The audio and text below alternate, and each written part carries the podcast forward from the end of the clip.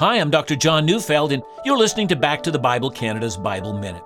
Matthew 2, verse 11 says, And going into the house, he saw the child with Mary his mother, and they fell down and worshipped him.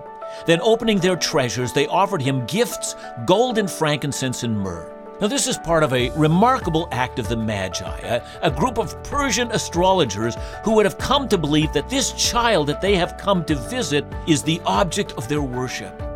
It's an interesting statement because the Bible forbids the worship of any other than the one true God. Now, whether the Magi fully realized this, that's uncertain. But because the Bible glories in their act of worship, it's telling us that here, this baby is God among us.